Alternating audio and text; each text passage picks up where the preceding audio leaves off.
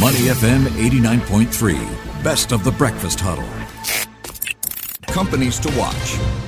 Money FM 89.3. Good morning. It's the Breakfast Huddle. Elliot Danker and Bharati Jagdish uh, together with Ryan Huang. Uh, time now for companies to watch. Today, our eyes are on Singapore based venture capital firm Forge Ventures. Now, just this Tuesday, Forge launched its debut fund. It raised 21.9 US dollars, 21.9 million US dollars. How could Ooh. I leave out the million? At first close. This was more than it expected. According to the firm, it was oversubscribed. It's led a total of three investments across three countries to date. Let's tell you about Forge Ventures. It was founded by Foo Tiang Lim and Caspar Hidayat, and this is in partnership with Alto Partners. It aims to focus on founding Southeast Asia businesses at seed stage. So it should come as no surprise because, you know, uh, the region has uh, fast become a serious player in Asia's big tech field, which until now has been dominated by China and India, if you think about it.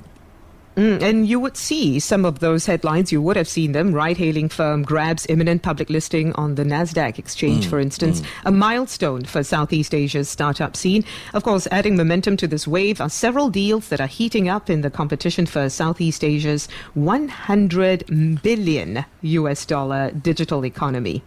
Yeah, and uh, one of those is the imminent merger of uh, Indonesian tech unicorns Gojek and Tokopedia, uh, GoTo as they're going to be called. That's also exploring a listing in Jakarta and a mega IPO in New York next year. So, uh, what is Ford, uh, Forge Ventures' role, you know, in this flurry of activity in the region, and how are they taking advantage of exciting and lucrative opportunities here? On the line to tell us more is one half of Forge Ventures, Foo Tiang Lim. He is partner and co-founder. Good morning, Tiang. Good morning, Elliot, Bharati, Ryan. Nice How to talk Nice to talk to you in the wake of such good news. I understand that you have assembled a limited partner base, including founders and operators at tech firms such as Airbnb, Carousell, uh, Facebook, so on and so forth a majority are founders and operators. That is the key. Why have you deliberately limited your partner base and designed your portfolio as such? No, that's a great question. I think um, for us, it comes back to being, you know, product for people ourselves. Uh, we like to say that uh, we're adopting the product mindset here, in that asking ourselves the question, how do we create a product that founders want, right? And how do we go beyond just providing capital. Um, our aspiration here is not to just be another Mr. Moneybags here, right? And you've, we, we shown, we've seen some big numbers coming onto the region being invested into uh, Southeast Asia. So a, a, question that we constantly ask ourselves is how do we become um, more than just capital, right? Mm. And the last part of this is about realizing value add, right? Um, and you know we want to reflect this by curating um, the profile and background of LPs that we have on our cap table. And as you correctly pointed out, a lot of this are founders and operators who have been at um, scale ups like Carousell, Grab, um, to you know successful tech companies like Facebook, Airbnb, um, and you know these are individuals who are willing to advise and support a new generation of founders coming onto the scene. And you know, I truly believe this phrase that it takes an ecosystem to to birth an ecosystem you know, it's, it's almost like raising a baby, right? It takes a village. So how do we then, um, you know, take some of these um, um, experiences, network, and frankly goodwill to birth a new generation of entrepreneurs? That's our mission here. Very Singaporean question for you. Uh, what's going to happen to this uh, almost $22 million? Uh, you call it oversubscribed. How do you decide? What was the conditions in, in that sense? So being slightly cheeky a bit, um, technically we raised 21.88 million, being very Singaporean here. So. Mm, must be very precise, okay? I love it, I love it. yeah. Very precise. Yeah, but uh, but uh, for just to be media friendly, we're 22 million. So, um, yeah, no, I think there's a lot to be done here, right? Um, we're really excited about the opportunity zone that we're seeing um, in that is Southeast Asia, you know, at the very early stage, and more importantly, we're seeing you know more and more um, hungry, driven, smart, and high quality founding teams coming onto the scene. Mm. Um, you know, you earlier you mentioned that um, firms like Gojek and Tokopedia merging and going public.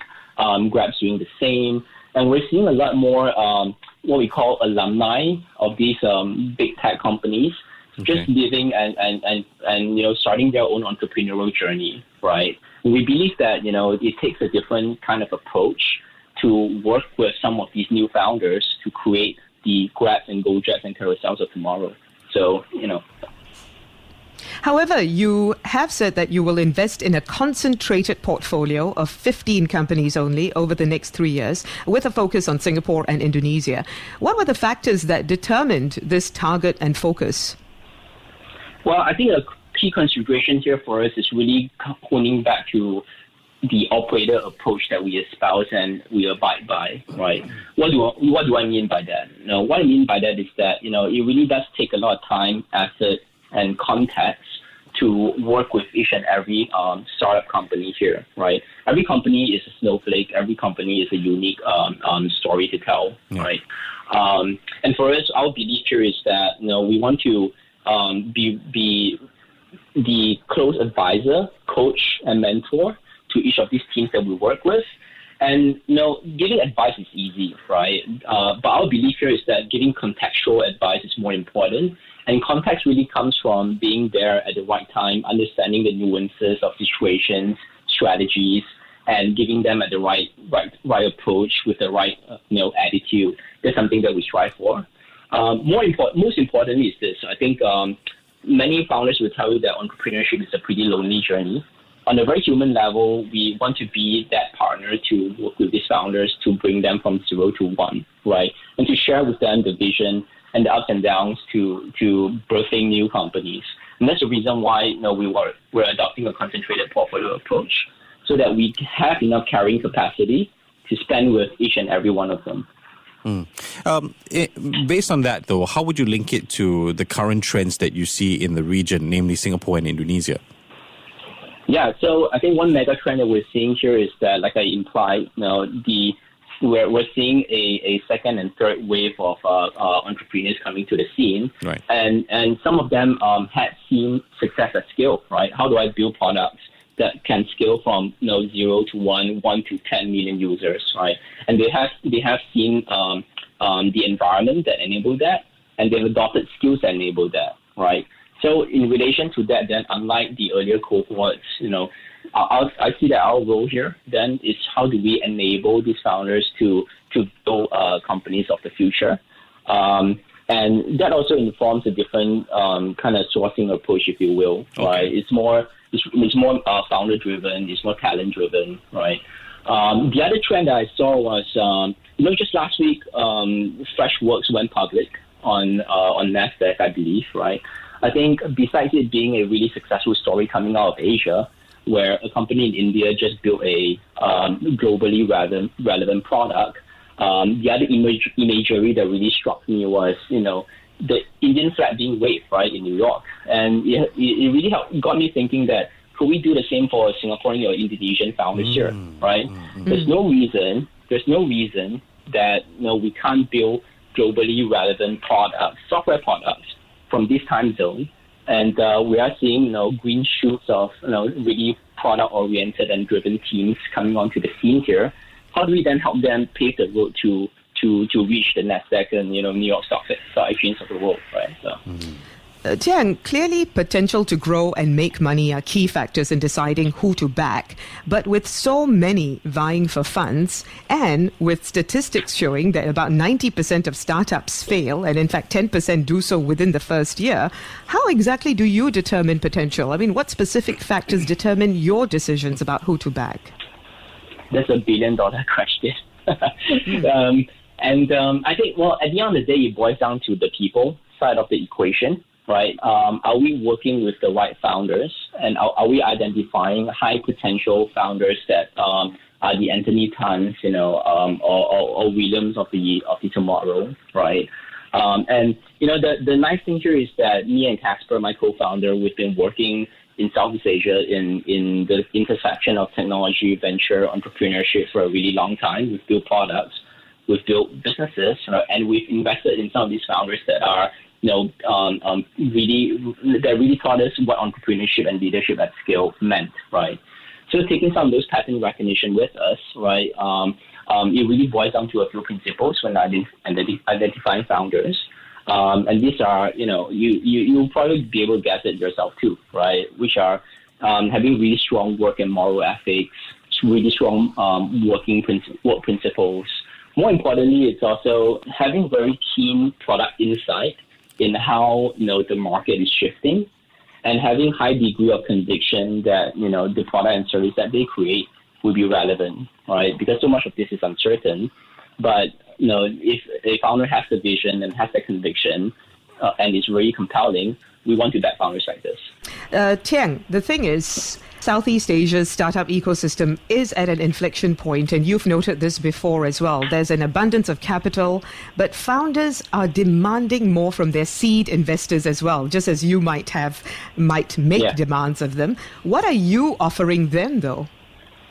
Yeah, so like I alluded to um, earlier on, you know, we don't want to just be an ATM machine, right? Mm-hmm. Um, and the, the I think our belief here is really to um, bring you know our own know-how, our own um, what I call intellectual capital to the table, um, as well as resources that we can um, we can muster, right? I understand there's technology as well. There's technology involved here as well.